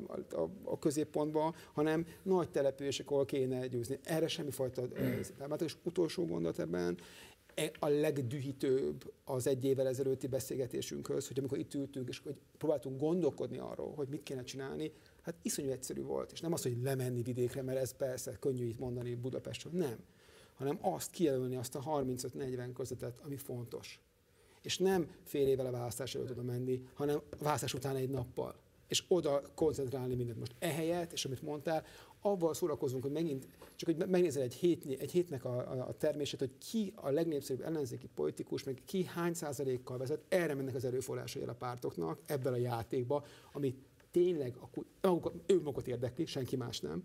És ahelyett, hogy ezeken a közveteken oda mennének, embereket, tehát építkeznének nulláról, ugye, mert ugye nullán van, hiszen mindenhol ugye hatalmas, egy kétharmadot kaptak, ehelyett megint kezdődik a szokásos játék, hogy akkor ki hogyan tudja másikat ö, ö, spinelni, megvezetni, elárulni, hátba szúrni, és aztán pedig meglátjuk azt, hogy akkor hogyan nem fog győzni az ellenzék kétezer-huszonnégyben, hanem én sokkal inkább, és nem akarok ilyen jóslatokat mondani, de ennyiben mondok, nehogy aztán az legyen, ami volt kétezer-kilencben, amikor ugye, amikor a, egyébként a centrális erőtér létrejött, hogy volt egy, egy hatalmas nagy Fidesz győzelem, mellette ugye meglepetésként a Jobbik bejött, mint jobboldali, vagy szélsőjobboldali, akkor még szélsőjobboldali párt, mellette az akkori kormánypárt lényegében, lényegében megszűnt, és, és a, talán az em dé ef jutott be, mint, mint másik ilyen, ilyen erő, aki ezt a lábát. Na, ezt ugyanez legyen, hogy csak egy-két nevet cserélve, hogy utána újra létrejöjjön a centrális erőtér, csak a Jobbik helyett hívjuk Mi Hazánknak, az em es zé pé helyett meg dé ká-nak, és a em dé ef helyett pedig nem tudom, kutyapártnak. Köszi szépen, hogy eljöttetek, és hogy elmondtátok ezt nekünk. Bálint az előbb arról beszélt, hogy a nemzetközi helyzet az nem lesz kedvező Orbán Viktor számára. Erről fogunk a második blokkban beszélgetni. Előtte azonban nézzünk meg egy bejátszót arról, hogy mik is voltak a legfontosabb ilyen európai politikai és gazdaságpolitikai konfliktusok az elmúlt egy évben Magyarországon. Egészen biztosan hallották, látták a hírekben, hogy az Európai Bizottság elkészítette a tizedik szankciós javaslatát. Ezzel ismét bebizonyosodott, hogy Brüsszelből semmifajta segítséget nem kapunk az inflációval szembeni küzdelmünk sikeréhez. Magyarország is megszavazta az újabb uniós szankciókat Oroszország ellen. Szijjártó Péter külügyminiszter szerint hazánk ismét engedményeket kapott az újabb büntető intézkedések alól. Ez már nem az uniós források megszerzéséért folytatott tárgyalások, hanem a felhasználásáért folytatott tárgyalások. Ez egy minőségi különbség. Lehet, hogy több kormányzati sajtóterméket fogyasztok, mint miniszter úr, de én azért ezt a típusú differenciáltságot nem véltem felfedezni a kormányzat kommunikációjában. Miért járnak jól az adófizetők ezzel az akvizícióval? Azért, amit elmondtam, ugyanerre a kérdésre válaszul, hogy mi nekünk, amikor a stratégiai célkitűzéseket kétezer-tízben meghatároztuk és közkincsé is tettük, nem állami, hanem magyar tulajdonról volt szó. Az lehet állami, meg magános. Hát először még ugye egy, egy külön állami szolgáltató felépítésével próbálkoztak. Igen, ami nem sikerült. Nem szeretnék akkumulátorgyárat, kérem! Értsék meg, én nem szeretnék akkumulátorgyárat. Még egyszer, jó, ha jó, új, modern technológiát hoz be. Hogyha innovációt hoz be, ha menedzsmentet hoz be, ha nyit új piacot, na de, ha ezt nem teszi, akkor ez csapdaként működik. Sértődött a jegybankán. Frusztrált-e? Összeveszett a miniszterelnökkel? Nem. Isten őriz. Elvi ellentét van a kormány és a jegybank között. Nagyon messze vannak az álláspontok arról, hogy milyen béke lehetne elfogadható az egyik vagy a másik fél számára. Nem vagyunk naivak, ezt mi is látjuk.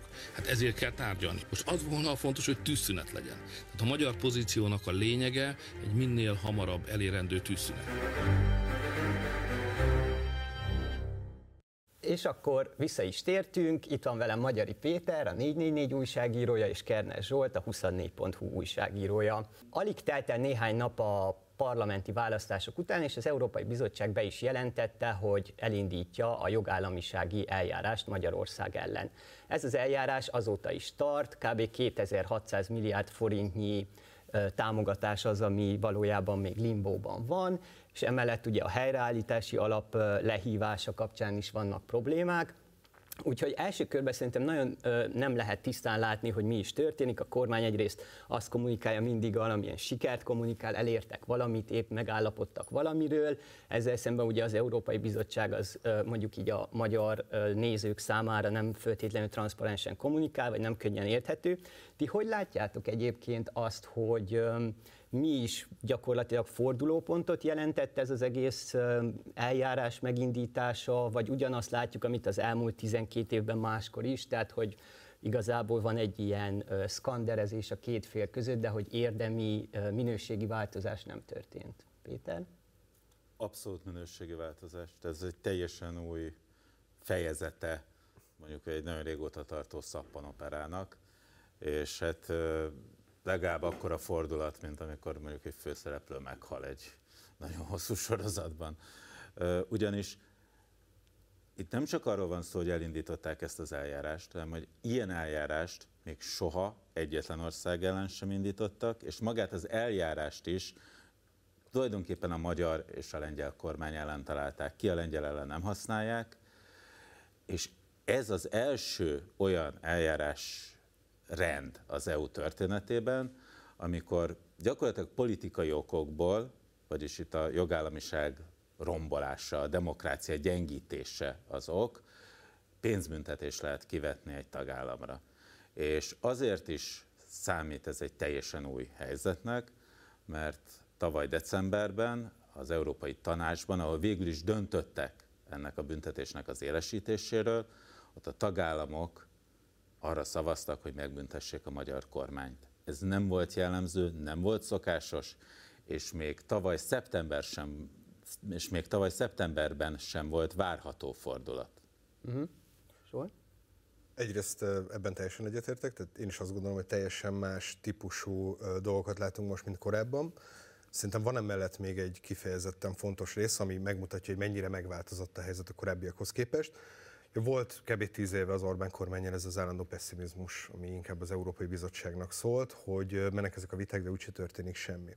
És bizonyos szempontból az Európai Bizottságnak megvoltak a jogi eszközei arra, hogy Magyarországot számon kérje, vagy bizonyos típusú változásokat erőszakoljon ki. Ezek az eszközök nem mindig voltak tökéletesek, és ebben a szempontból a célnak sokkal jobban megfelel ez a frissen létrejött eszköz, a, a, a, a jogállami vagy kondicionálási mechanizmus, de ezek mögül, a korábban létező eszközök mögül is hiányzott egy politikai akarat arra, hogy itt most tényleg változást akarnak elérni. És szerintem azt a politikai akaratot, ami látványosan megváltozott, az talán nem is a jogállami mechanizmus, bár ugye Péter mondta azt, hogy szavaztak a, a, a, a tanácsban erről a, a tagállamok, az nagyon fontos, de szerintem ezt a politikai akaratot tökéletesen megmutatja az is, hogy nem csak a helyreállítási alap, nem csak a kondicionálási alap által befagyasztott pénzek állnak, hanem van egy horizontális feljogosító feltételek nevű kitétel a hét éves költségvetésben, és azért a kohéziós forrásoknak a túlnyomó többsége, kilencvennyolc százaléka azt hiszem szintén jelenleg befagyasztás alatt van. Ez a befagyasztás alatt arra hivatkoznak, hogy a, a magyar bírói szervek és a jogrend az nem úgy működik, ahogy kellene, tehát az igazságügyi reformot várják el ezért cserébe ők is, de szerintem egy ilyen ö, nem a miniszterelnökök és elnökök, tehát nem kormányfői felhatalmazással meghozott döntés, mint a kohéziós alapoknak a, a, a befagyasztás vagy szüneteltetése, hanem a bizottság vezetés által meghozott politikai döntés, az azt mutatja, hogy a bizottságnak erősebb most az akarata arra, hogy Magyarországtól valamilyen változást várjon el, vagy próbáljon kierőszakolni, mint korábban. És ez a Ez a politikai akarat, ez szerintetek amúgy hol születik meg? Tehát, hogy bizottsági, dönt, bizottsági szinten történik, vagy inkább a tanács, tehát a tagállamok szintjén? Tehát, hogy, mert ugye, ha azt nézzük, az Európai Bizottság jelenlegi elnöke is végül is Orbán Viktornak is köszönheti valamilyen módon, hogy, hogy a pozíciójába került, és hogy Budapesten lehetett egy ilyen számítás, hogy nem tudom, Manfred Weberhez, vagy Franz Timmermanshoz képest mondjuk, nem tudom, Ursula von der Leyen egy ilyen magyarokkal, vagy a budapesti kormányzattal szimpatikusabb álláspontot képvisel. Tehát ezt így hogy látjátok, hogy hol, hol születik meg ez a, ez a változás? Ö, én szerintem ezt nem lehet egyértelműen egy emberre mutatni, és azt mondani, hogy ezt ő csinálja, sőt azt is gondolom egyébként, hogy a, amit a bevezetőben mondtál, hogy a, ez a választások másnapján jelentették be, az szerintem egy politikai jó indulat volt messze menően a, a von der Leyen bizottságtól, és részben nyilván az is van, hogy akkor ott törlesztve is lett egy vélt vagy valós politikai adósság, amely, amivel Orbán Viktor felé adózott azért, hogy ilyen kis többség előtt az Európai Bizottság elnökévé választották. Én inkább azt mondanám, hogy ez egy ilyen általánosabb dolog, tehát a közhangulat változott meg, amit tök jól megmutat az is, hogy most ugye két példát hoztunk egymásra szemben. Az egyik a tanács, tehát az a, a miniszterelnökök, kormányfők döntése, másik pedig a bizottság. Tehát mind a két oldalon látszik politikai akarat arra, hogy melyik az erősebb, és melyik fog tovább kitartani, azt szerintem már egy tök jó kérdés. A magyar kormány nagyon szeretett évek óta a bizottságra mutogatni, és a bürokratákat, amik, meg Brüsszelt, amikor hibáztatja, akkor valójában a bizottságot hibáztatja. Valójában nekem az a meggyőződésem alakult ki beszélve é u-s diplomatákkal, bizottsági emberekkel, brüsszeli buborék aktív tagjaival, hogy amikor nagyon kemény döntések következnek, akkor úgymond a kilövési engedélyt azt az erős tagállamok fővárosai rendelik el.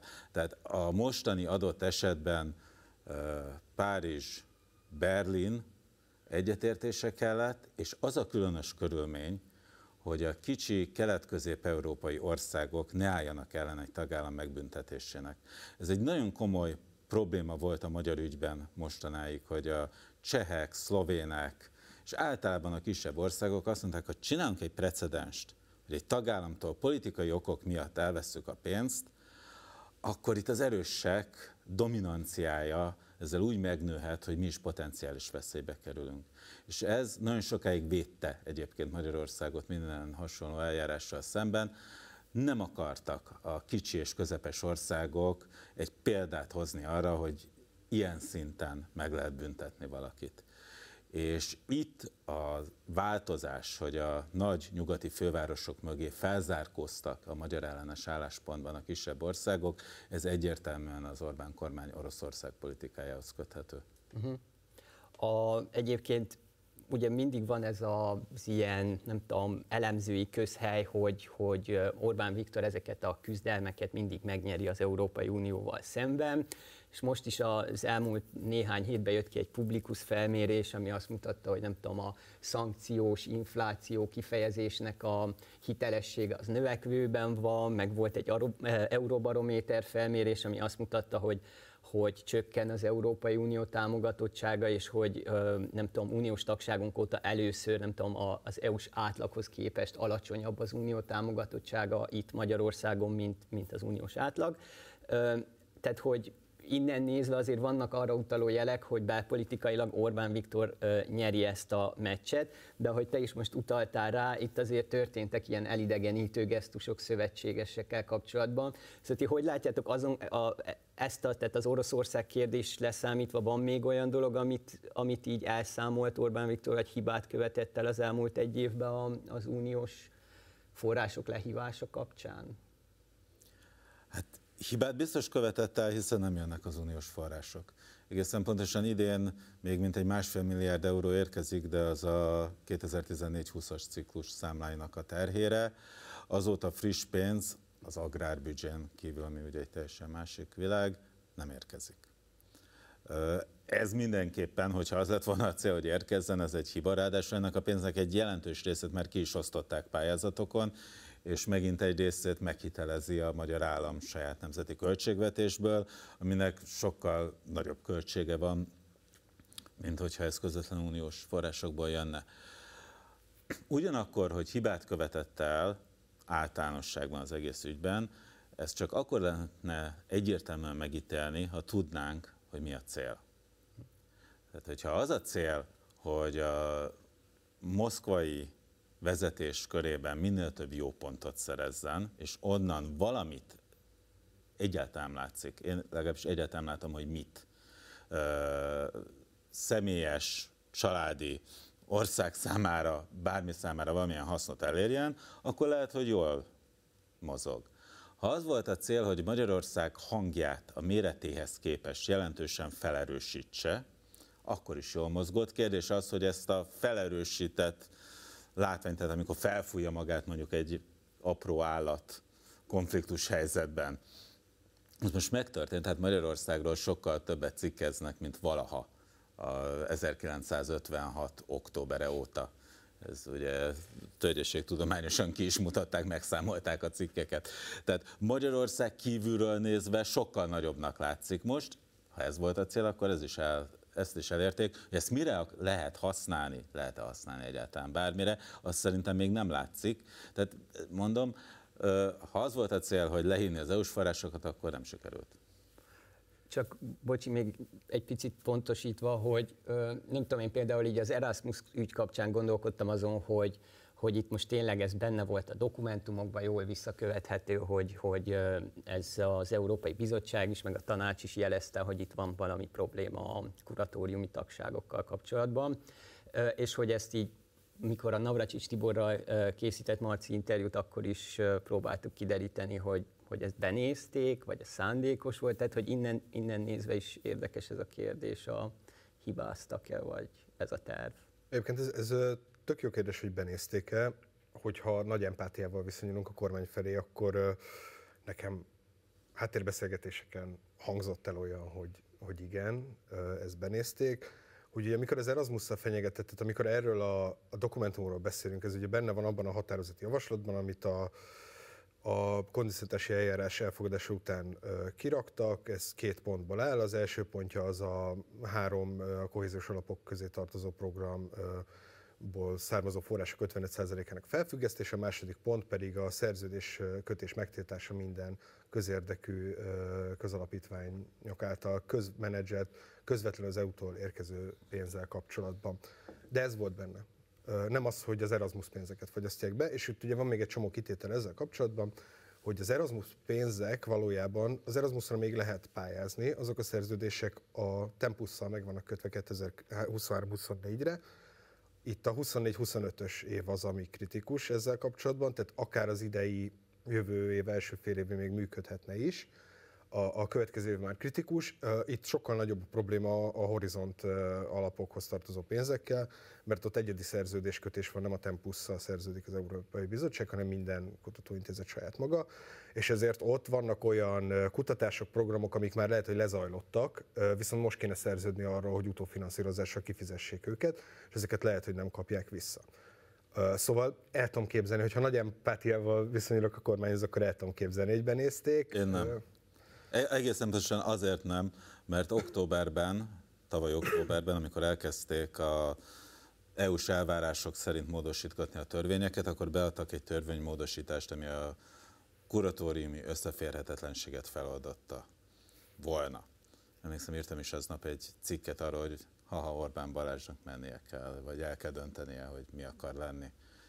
Ö, és vagy aznap este, vagy másnap este berohant a Navracsics az á té vé-be, és mondta, hogy nem, nem, nem, nem, nem kell, nem erről van szó. És megváltoztatták, és akkor lett az, hogy nem dönteni kell a kormányzati pozíció és a kuratóriumi pozíció között a szereplőknek, hanem amikor a kuratóriumban olyan dolgokról kell szavazni, ami kormányzati támogatásokat érint, akkor egy eseti alapon ők nem vesznek részt a szavazáson. Ez jelzik, hogy összeférhetetlen. Igen, tehát ezt ők maguk változtatták meg, miután előzetesen tudták, hogy mit kéne csinálni, csak erősebb volt a lobby a kormányzati szereplők között, vagy bizonyos pletykák szerint Orbán Viktor döntése, hogy na, ilyen szinten nem adjuk meg, próbáljuk ki, hát ha ez így működik. Az előző blogban már beszéltünk így a, a jövő évi európai parlamenti választásoknak így a belpolitikai, vagy hogy mondjam, a pártpolitikai vonatkozásáról, viszont arra lennék kíváncsi, hogy ti mit gondoltok az é u és Magyarország viszonyában, mit, mit jelent a huszonnégyes é pé választás, tehát hoz változást, akár számíthat arra Orbán Viktor, hogy, hogy számára engedékenyebb módosulások történnek az é u-s erőviszonyokban. Erről mit gondoltok? Hát ugye ez a kétezer-huszonnégy az azért is lesz érdekes, mert nem csak önkormányzat és európai parlamenti választások lesznek, de ha jól emlékszem, akkor kétezer-huszonnégy második fél évében Magyarország lesz az é u soros elnöke, ami azt jelenti effektív, hogy ő határozza meg majd azt, hogy mi kerül az asztalra. Ez nem csak Magyarország, tehát ezért nem vagyunk ennyire egyedülhagyva.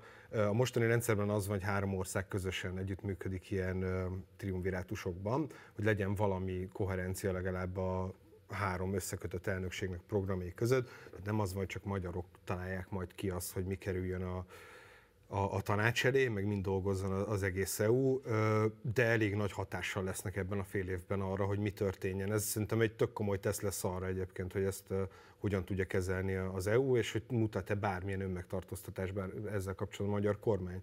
Ugye korábban beszéltünk a hibákra, amiket elkövettek esetleg. Évekig úgy tűnt, hogy, a, hogy, hogy azok, akik azzal problémáznak, hogy itt a magyar kormány magára marad, elszigetelődik az é u-ban, azok csak össze-vissza beszélnek, mert nem látunk konkrét mintát arra, hogy tényleg elszigetelődnek. Mi a következménye annak, hogy elszigetelődik a magyar kormány, és most itt a következménye. Tehát annak, hogy mondjuk a magyar kormány kiesett az Európai Néppártból, annak is egyenes következménye az, végső soron, pár lépcsőn keresztül, hogy mondjuk gyengébb a forint, vagy hogy nagyobb az infláció, mint bárhol máshol. Ezek kézzel fogható, a belpolitikára hatással lévő következmények. Tehát ennyiben az, azok a tanácsok, amik az Orbán kormánynak szóltak akkor, hogy lehet, hogy esetleg meg kellene tartani a hagyományos szövetségeseinket, és bizonyos tekintetben vagy ö, ö, hátravonulni, vagy engedni, vagy kompromisszumokat kötni, azoknak a tanácsoknak igaza volt, mert ezekből negatív következmények lettek. Most, hogy ez, erre, ezekre a tanácsokra hallgat-e az Orbán kormány a következő ö, év előtt, mielőtt átveszi ezt az é u soros elnökséget, az egy jó kérdés lesz egyébként, vagy hogy milyen módon tudják korlátozni, vagy hogy hogy reagál egyébként az Európai Unió maga, meg a többi kormányfő arra, hogy az az ember lesz gyakorlatilag a házigazdája az egész Európai Tanácsnak, akit korábban megszavazták, hogy, hogy fogyasszák be neki járó pénzeket. De akkor ezzel azt is mondod, hogy igazából az, hogy nem tudom, a, az Európai Parlament összetétele hogy fog kinézni, az gyakorlatilag kevésbé fontos, mint az, hogy egyébként mondjuk a, a soros elnökségnél hogyan tud az előző elnökséget vívő és a rákövetkező elnökséget vívő kormányokkal együttműködni mondjuk a magyar kormány? Ha nagyon praktikus vagyok, akkor nem, nem ezt mondom, mert továbbra is az van, hogy az Európai Unióban az történik, amit az európai kormányok miniszterelnökei akarnak, és jó eséllyel inkább az történik, amit a nagy európai országok miniszterelnökei akarnak. De ezzel párhuzamosan a kétezer-tizenkilences európai parlamenti választás az alapjában írt felül korábban nagyon határozott politikai elképzeléseket. Ugye az Orbán kormánynak is volt ez az elképzelés arról, hogy itt jön egy populista, nativista fordulat, ahol ő, ő jobban tud majd lavírozni az európai parlamenten belül, nagyobb támogatottság. Ugye nem ez történt, teljesen felülírta, pont a liberálisok és a zöldek erősödtek, és, és azok a nagy pártcsaládok, Ez már egy olyan bonyolultabb politikai képlet, de mondjuk a német kereszténydemokraták tök sokat vesztettek így a, a, a, a saját politikai mozgásterükből. Macron politikai mozgástere erősödött, mert ő pont a, abba a frakcióba ült be, ami nagyobb volt. Ezeknek önmagában nincs akkora jelentőségük nyilván, mint annak, hogy a tanács hogy dönt, de megmutatja azért, hogy ötszáz millió embernek nagyjából hogy alakul így kollektíven egy csomó mérési hibával együtt a, a politikai világképe és szándékai. Tehát szerintem ez is átalakíthat dolgokat. Uh-huh. A... magyar é u intézmények kapcsolatban a huszonnégyes é pé választásnak az lehet az egyik nagyon fontos szerepet túl a elhangzottakon, hogy lesz olyan frakció, amihez csatlakozni tud, vagy akar a Fidesz. Ez változtathat a magyar kormány mozgásterén, beágyazottságán, szövetségi rendszerén, az egy védettséget jelent bizonyos szinten, hogyha van olyan frakció, ráadásul az é pé többségéhez tartozó ö, frakció, amiben benne lehet a magyar kormánypárt. Minden jel szerint a magyar é pé képviselőknek körülbelül a fele fideszes lesz továbbra is, hogy ők továbbra is függetlenként kell, hogy úgymond tengődjenek, ami sokkal kevesebb megszólási lehetőséget jelent, sokkal kisebb befolyás, sokkal kevesebb bizottsági helyet.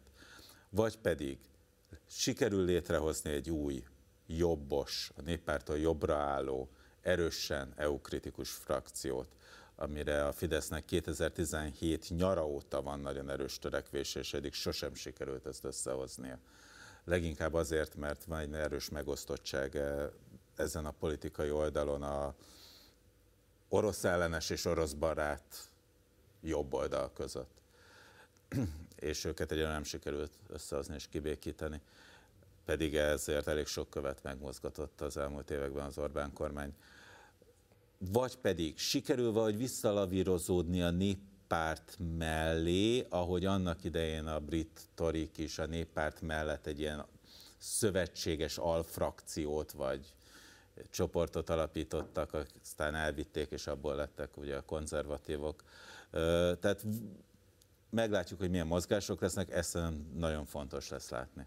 De te egyébként inkább adsz esélyt egy ilyen lehetséges új frakciónak, vagy inkább nem? Vagy ez, ez most Én most igaz? egyre kevés, a mostani helyzetben egyre kevésbé látok esélyt. Egyszerűen azért, mert az Oroszországhoz való viszony az annyira elsődleges kérdéssé vált az európai politikában, és annyira ez a legmeghatározóbb feszültség a két oldal között, hogy egyelőre én azt nem látom, hogy ez átmenne, és hát nagyon nagy kérdés, hogy hány országban lesz kormányon ehhez a csoporthoz húzó erő. Azt látjuk, hogy az, ahogy Olaszországban a Meloniék hatalomra jutottak, nem erősödött meg ez az összefogás a konzervatívok és az Identitás és Demokrácia nevű csoport között, utóbbiak a oroszisták.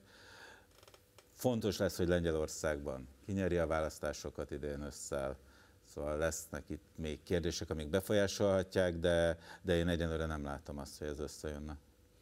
Egyébként a háború ugye nem csak az európai politikában, hanem globálisan is módosítja, nem tudom, az egész a geopolitika struktúráit, meg ezen belül a magyar kormány mozgásterét is, és hogy az elmúlt tíz évben a, a, a NER egyik sikerének a titka, legalábbis gazdasági elemzők szerint az volt, hogy, hogy képes volt egyrészt a, a nyugati szövetségi, gazdasági szövetségi rendszerekben ö, nek az előnyeit élvezni, illetve emellett nyitni tudott Kína, Dél-Kelet-Ázsia, az öböl országok felé is.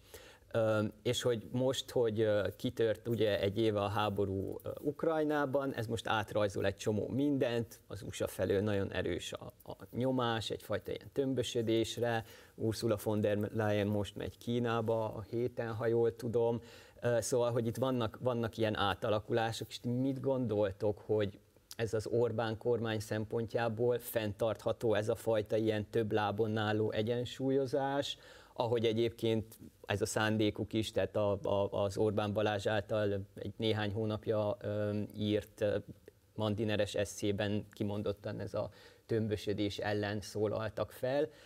Szóval, hogy, hogy fenntartható ez, és hogyha igen, akkor annak milyen költségei lehetnek politikai szempontból Magyarországra, a magyar kormányra nézve, Zsolt?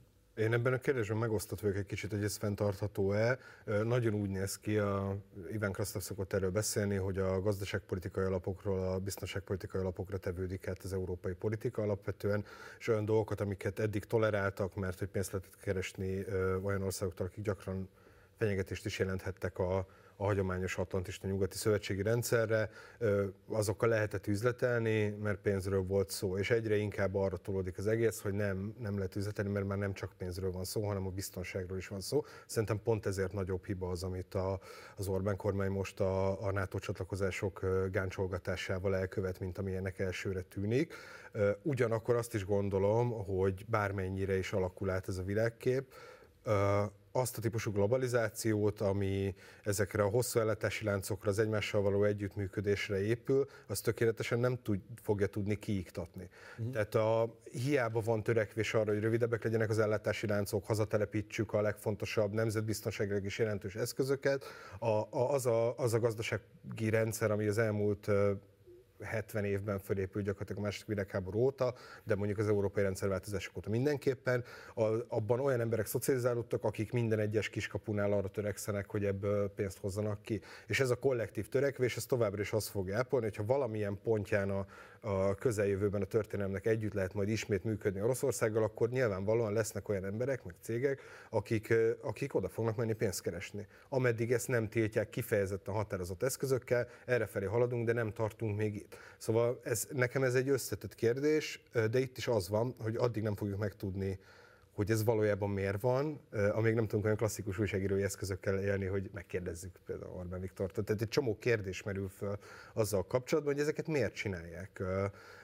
Pont te utaltál rá korábban a Twitteren, hogy ez lehet akár kínai kérés is, vagy kínai nyomásgyakorlás is, hogy, hogy folyamatosan arról beszélnek, hogy nem szétszakítani akarják ezt, ezt a globális világot, hanem, hanem továbbra is együttműködni.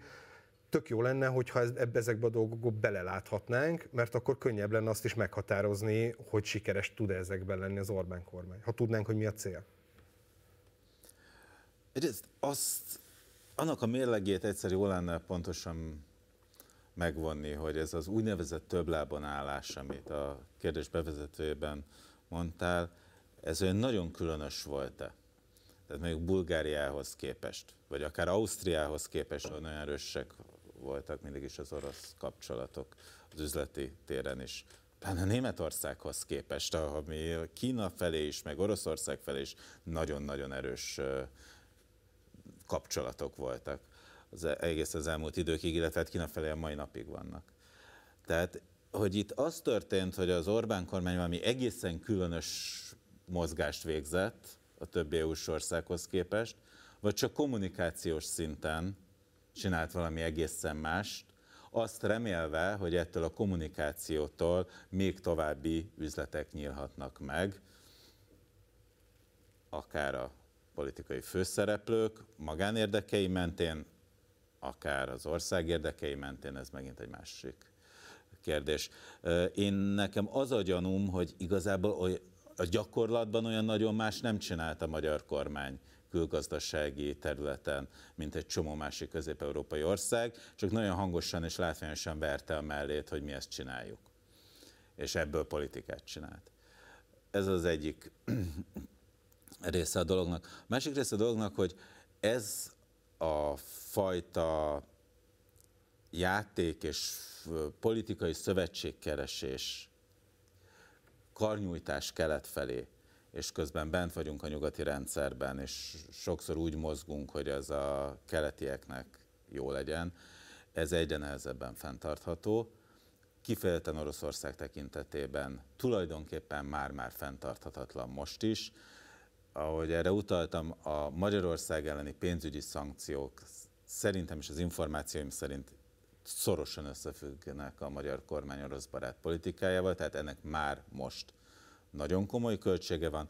Ha megnézzük, mindjárt hatályba lép az Egyesült Államokkal a kettős adóztatást elkerülő ö, szerződés felmondása, ennek is van költsége, az egyetemi támogatások megszűnésének már van bizonyos szinten költsége, és ez úgy tűnik, hogy csak fokozódni fog.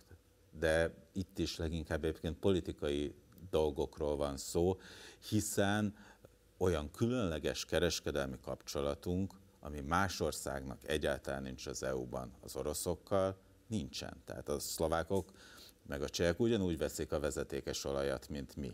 Gázt elben bárki vásárolhat, akiknek az oroszok eladnak. Tehát ott nem az é u, aki döntő pozícióban van. Tehát nem erről van szó, hogy mi bármi különlegeset éppen csinálunk, hanem arról, hogy ezt meddig merjük politikailag ilyen hangosan vállalni. Igen, egyébként a, van ez a német radikális baloldali szociológus, a Wolfgang, Wolfgang Streeck, aki szintén ezt, ezt mondja, hogy valójában itt nem ilyen külön utak vannak, hanem Kelet-Európában van egy integrált német gazdasági övezet, és az nem tudom, üzletel Oroszországgal, Kínával, és hogy ennek csak egy alegysége tud lenni Magyarország. Már csak nagyon kevés időnk van, úgyhogy egy kérdésre maradt idő, mert hogy ugye lehet érvelni, hogy sokszor ez a híd funkció, ez, ez tök hasznos, viszont vannak helyzetek, amikor szerintem nagyon látványos, hogy döntéshelyzetbe kerülsz, vagy-vagy. És az akugyárak nekem egy ilyen kérdésnek tűnik, hogy mi most így százszázalékosan ráállunk erre a kínai, dél-koreai akugyártási dömpingre, miközben az Európai Unió maga is sokat beszél arról, hogy hát ezt vissza kéne hozni helyben, helyi cégekkel ellen. Most a, a nemzetközi sajtóban nagyon sokat lehet ilyen svéd, meg más cégekről olvasni, akik akkumulátorokat gyártanak, ami azt is jelenti, hogy egyébként az Unió nagyon sok támogatást fog erre adni. És hogy ti mit gondoltok, hogy miért nem erre a vonatra? Tehát, hogyha már mindenképp akkum nagyhatalom akarunk lenni, akkor miért nem mondjuk erre a vonatra ülünk fel, és miért tartunk ki mondjuk a távol-keleti modell mellett? Itt megint csak az lenne jó, hogyha tudnánk egyébként, hogy miért erre a vonatra ültünk fel. Ugye az Egyesült Államok is valamennyire hasonló vonaton ül, de ők nem kínai... nem kínai befektetésként szeretnék ezt. Nyilván a, a gondolat valamilyen módon az, hogy borzasztóan leegyszerűsítve a világ a belső égési motorok felől az elektromosan hajtott autók felé megy, mi kell egy elektromosan hajtott autóhoz? Akkumulátor. Aki akkumulátort gyárt, az tud majd gyártani autókhoz akkumulátort. Ennyi, a, ennyi lehetne a logika. Ez sok szempontból nagyon sok cikk volt már, ami ezt cáfolta téteresen, mármint azt, hogy ez egy különösebben jó befektetés lenne abban a formában, ahogy mi csináljuk, vagy Magyarország számára, vannak akiknek az egyébként, de itt is tök jó lenne kideríteni, hogy mi, mi alapvetően a szándék. Az, hogy ebben hová áll az Orbán kormány, ez, ez inkább a Péter területe, de szerintem ebben látszik valamennyi változás, talán a paksi atomerőművel kapcsolatban, ahol kezd, én úgy látom, hogy kezd elfordulni Oroszország felől, és inkább az é u felé fordulni, valószínűleg inkább kényszerből az Orbán kormány. Uh, annyira kemény ellenállásba ütközik ez az akkugyár pont Debrecenben. Én teljesen őszintén nagyon meg lennék lepve, hogyha ez uh, abban a formában, ahogy ezt az Orbán kormány elképzeli, megvalósulna. És egyébként annyiban igazad van, hogy most van egy ilyen értékválasztás. Itt uh, megint csak azt lenne jó tudni, hogy a magyar kormány mit képzel el arról, arról, hogy Magyarország hova szeretne eljutni a jövőben. A lengyeleknél sokkal egyértelműbben látszik az, ami bizonyos szempontból ugyanilyen, uh, talán ilyen eltévedt vagy ambiciózus vágy, hogy ők, ők szeretnének egy ilyen új katonai nagyhatalom lenni az Európai Unió keleti szélén, és nem csak méretben, hanem egy high-tech, meghatározó, biztonságpolitikai kifejezetten fontos katonai nagyhatalom. Ehhez nekik jobb a méretük, jobb az amerikaiakkal való viszonyuk is, a hadseregük kérdésesebb már, hogy jobb-e, de ez, ez egy... Ez, tehát ezek az értékválasztások bizonyos szempontból már megtörténtek, és a lengyeleknél is látszik, hogy megtörténtek, és tök jó lenne tudni, hogy, hogy mi mit választottunk igazából.